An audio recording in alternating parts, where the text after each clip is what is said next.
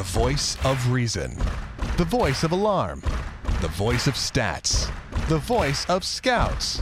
The voice of Kool Aid. The voice of dismay. The voice of Davo. Well, evidently Harry Houdini was in the house tonight as the Royals escaped two bases loaded situations in back to back innings, the ninth and the tenth, to win the series in Motown, take a 4 3 season series lead over the Tigers, and move a game and a half up on Detroit as well as we welcome you into another edition of your dish on Clubhouse Conversation. It's Davo on the 12:30 a.m. version of the dish, but that's not going to stop us. You know, we promised to cover Royals baseball inside and out by interviewing your favorite current and former Royals, and of course, breaking down the games here on the dish. And we're going to break down this one. We're going to preview the four game set with Texas, but let's start out with our player of the game. And it's an obvious choice tonight for the Royals. If you remember, many hours ago, Chris Young pitched in this game, and he was quite effective, winning his second Player of the Game award of the year. Chris Young, six innings, no earned runs, just the one run was allowed after the throwing error by Omar Infante, and then Ian Kinsler with the single to drive in Detroit's only run. So one run, but no earns for Chris Young in his six innings. Only three hits, no walks, three strikeouts as Chris Young continues his mastery of the Tigers and his mastery in the quote unquote start spot start category. Although tonight wasn't really a true spot start since he'll be in the rotation for probably three more outings at least before Jason Vargas gets back. And all about the pitching, not just Young tonight, who I mean, as they pointed out on TV so many times, it's just so hard to see. I mean, you got so many things working against you. The ball's coming from the sky. And you always hear the you know old baseball aficionados say, "Well, if they'd raised the mound again, you know, offense would be down." Well, that's probably true, and we've also seen offense go down with the absence of steroids. But I digress on that point. But yeah, Chris Young comes from so far above. He gets that extra.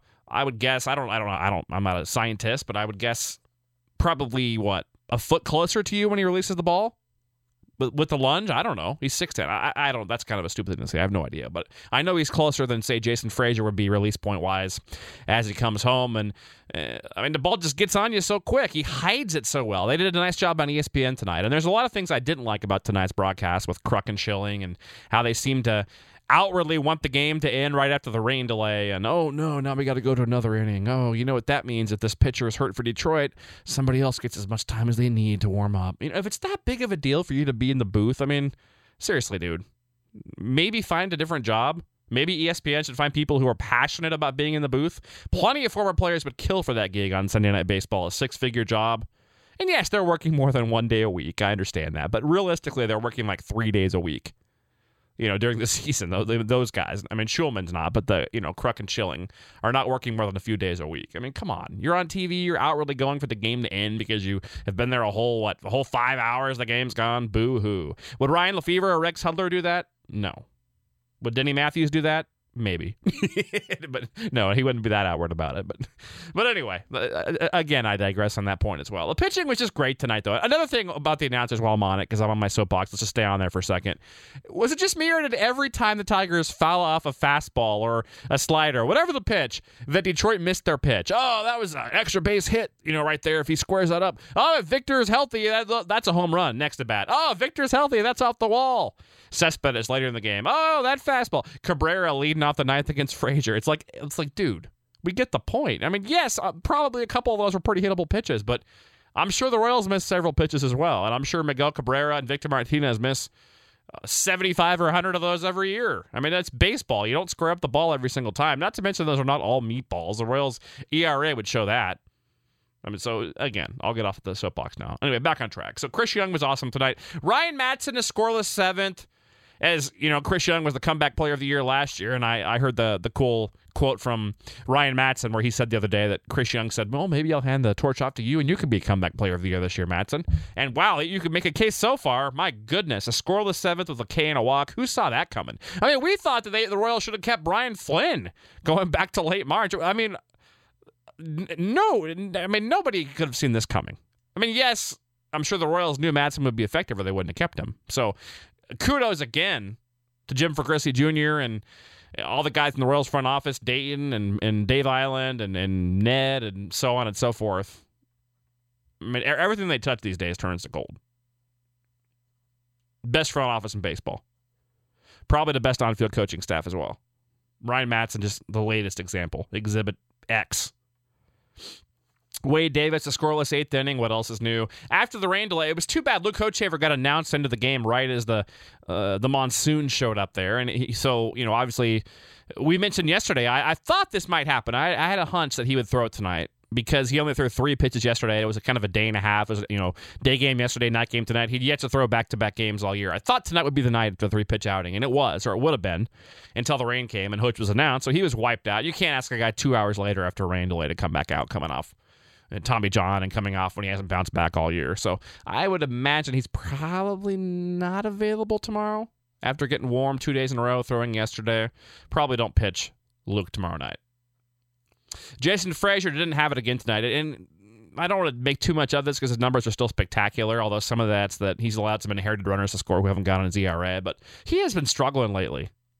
Doesn't look quite the same as last four to five outings, and I'm thinking back to that outing against the Twins at home when he relieved uh, was it Vargas I believe? Yes Vargas that night. That was the night where I kind of noticed uh, the stuff seems to be a tick slower. He's lost a little bit of the miles per hour. Uh, the braking stuff's not quite there. I don't know just something I've noticed. No big deal. Could just be a little slump. I'm not going to be overly alarmed by it but just kind of a little side note on Frasor that I'm a hair nervous about him. A hit and two walks wiggled out though the ninth inning. Give him big time credit Frasor pitched awesome to get out of that inning. Didn't have his best stuff, didn't have his best command, and got out of it. According to the Baseball Tonight guys, the ESPN broadcast crew on Sunday Night Baseball, he also gave up seven gopher balls that just happened to not get hit. But again, I digress. Anyway, 10th inning, Greg Holland comes out if the Royals get the lead and doesn't have it, speaking of which. Three walks, a hit, and a strikeout. But that double play ball is our play of the game, obviously. Hernan Perez came in for Miguel Cabrera, who had been pinch run for back in that ninth inning as Rajai Davis came in, and he's a pest out there, isn't he? Good little player. I like Rajai. But Perez against Greg Holland, as Rex Hudler would say, you've got to go. Although he wouldn't have said that because it wasn't a strikeout. But double play ball, one hopper to Christian Colon, who came home with a perfect throw to Perez, which was nice to see because in that Friday night game he bounced that the bounced the throw on the same play. But him making that perfect strike allowed Perez to turn the double play there ended up saving the Royals, who walked Victor Martinez. Of course, he probably missed like you know missed nine home run pitches there as well, according to the announcers. But and then two two count, Holland split him up, throws a split two two strikeout of Cespedes ball game, turned the lights off, and the Royals moved to twenty and eleven on the year. And going back to Christian Colon for a second, let's give him some credit. Made the plays tonight. He's not a true third baseman, and he hasn't played a lot of third base. He ha- he did play. I believe he actually did play quite a bit of it in Omaha. Uh, was it last year or the year before? Two years ago, I believe. He did play quite a bit. I'll look that up. But I, I was down there and saw him play that at least three times when I was in Omaha in person. So I know he has played more third than you would think, but he's obviously not a, a you know a true third baseman we saw that Friday night with not fielding the ball correctly with Pino, you know, not calling Pino off to take that ball. We saw him make the the bounce throw to Perez. We've seen an error over there. So, but tonight looked really good and give him credit there. I mean, yeah, you might call it a routine play, but it's still a guy. I, I just want to give Christian Colon some credit. That's all I'm saying. It's a team win for the Royals tonight. It was nice. Now, I mean, offensively, there wasn't much going on, but tip your cap to Shane Greene. He was fantastic tonight for Detroit. The sinker was working after it hadn't been the last few starts. Eight innings, Royals managed just four hits against him, no walks, one run, and three strikeouts. Thank goodness for Gordo and Morales going back to back doubles there in the second inning and then manufacturing the run there beautifully in the 10th. Gordon gets hit by the pitch, moves to second on the wild pitch. Salvy gives himself up on that at bat to move the runner to third. Great at bat by Salvy understanding the situation, put the team first. And then, of course, Omar Infante connects. Deep fly to center ball game winning run for the Royals, as it would turn out to be. Although, of course, it wasn't near that easy, as we found out a few minutes after that. Only two hits tonight for the Royals. Only guy that had two was, I should say, was Dyson. Nobody else had more than two hits except for Rod out there for the Royals. Now a late, late night, or really an early morning awaits for the Royals. They're Eastern time, so let's see. This ball game ended at twelve ten. So you figure our time twelve ten. So we'll just go by Central because the Royals are coming back to Central. You figure the Royals get out of the locker room on the bus about 105, probably leave Detroit about 2, wheels off the ground to 2, and I don't know, what is it? Probably a three hour flight, two and a half hour, three hour to Dallas from there. Probably land in Dallas about 5 a.m. By the time you're settled in your hotel room and In bed, it's probably six. So the Royals are going to have a very, very short night as they get there at six, and we'll see if they come out sluggish tomorrow or not. I mean, they'll have an excuse. I mean, it is an excuse. If they come out sluggish, you know what? We probably would too especially since it's not the 80s anymore with the greenies and the coffee, right? So let's go ahead and preview this this series. We'll kind of talk about tomorrow in depth, and then we'll kind of get into the other games more as the weekend or the week, I should say, goes on. Texas themselves are 13 and 18 on the year. They're six and four their last 10. So they're playing good ball after a nice series against Tampa. 13 and 18 for the Rangers. They've struggled at home, just three and nine at home uh, don't score a lot of runs, which is very un-Texas Ranger like. 12th in run score in the AL, where the Royals are second right now behind Toronto. They're eighth in ERA at 4.10, so middle of the pack in ERA. The Royals second at 3.35. So Royals second in ERA, second in runs, going on the road against a team who struggles at home. You got to let the Royals for at least the split. And coming into this road trip, what did we say? We said that the you had to get one at Detroit. That was the expectation, and two was the goal. I mean, well, two was okay the goal, the expectation, you had to get one, and two was just nice. I mean, that was the goal, but the ex, you know ex, expectation was one. I can't talk tonight. It's almost one o'clock in the morning. Royals exceeded the goal in Detroit. You wanted a four and three trip. Now you're two and one, so you split this series. It's okay.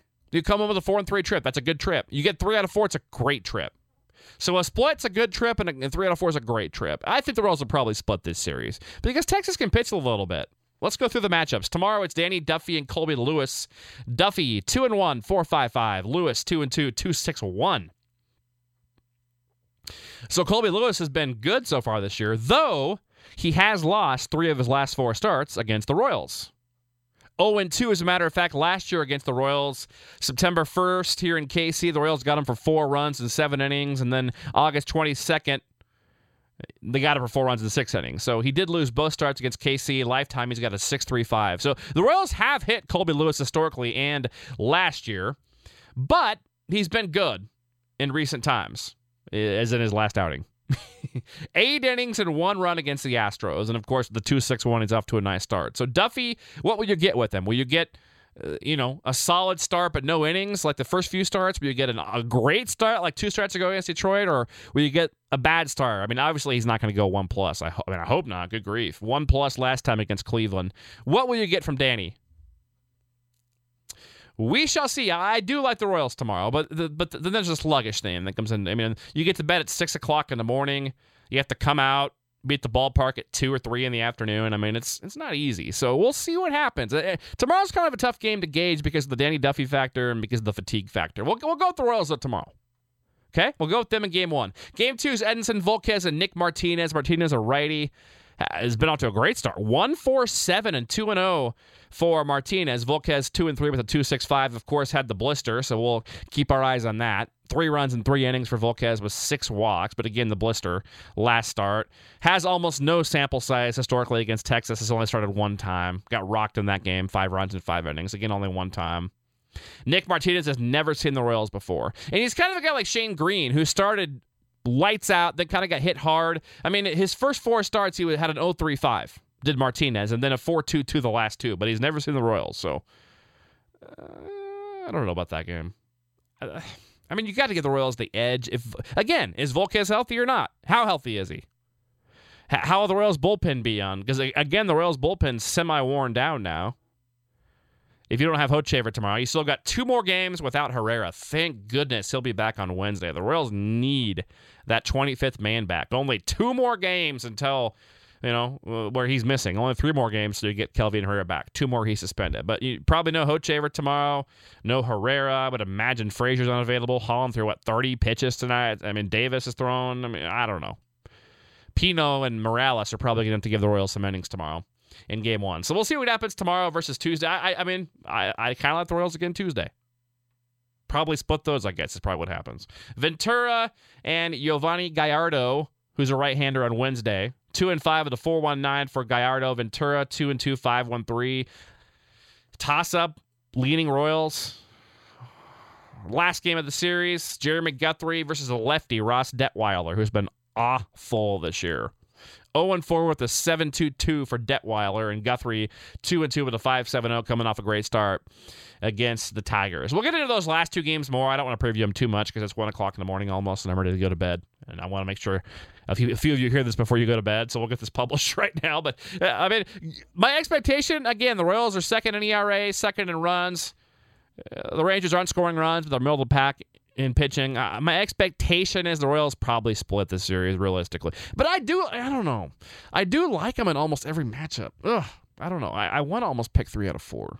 I, I do, but uh, let's just let's just stay grounded here. Two and two is fine. The Royals have a game and a half lead over Detroit, and continue to play great baseball. This is fun. So we'll have it again for you again tomorrow night here on Clubhouse Conversation. Interviews all week. This is the place for all your favorite current and former Royals players and breakdowns of the games. Drop me a note as always if you enjoy this. Dave O at clubhouseconversation.com. You can click that link here from the website from the contact us page. There's the Twitter at Rails Clubhouse, the Facebook. Give us a like, subscribe on iTunes, you know, bookmark the site. Thanks so much for, for finding us. Tell a friend, and we'll talk to you again tomorrow on Clubhouse Conversation.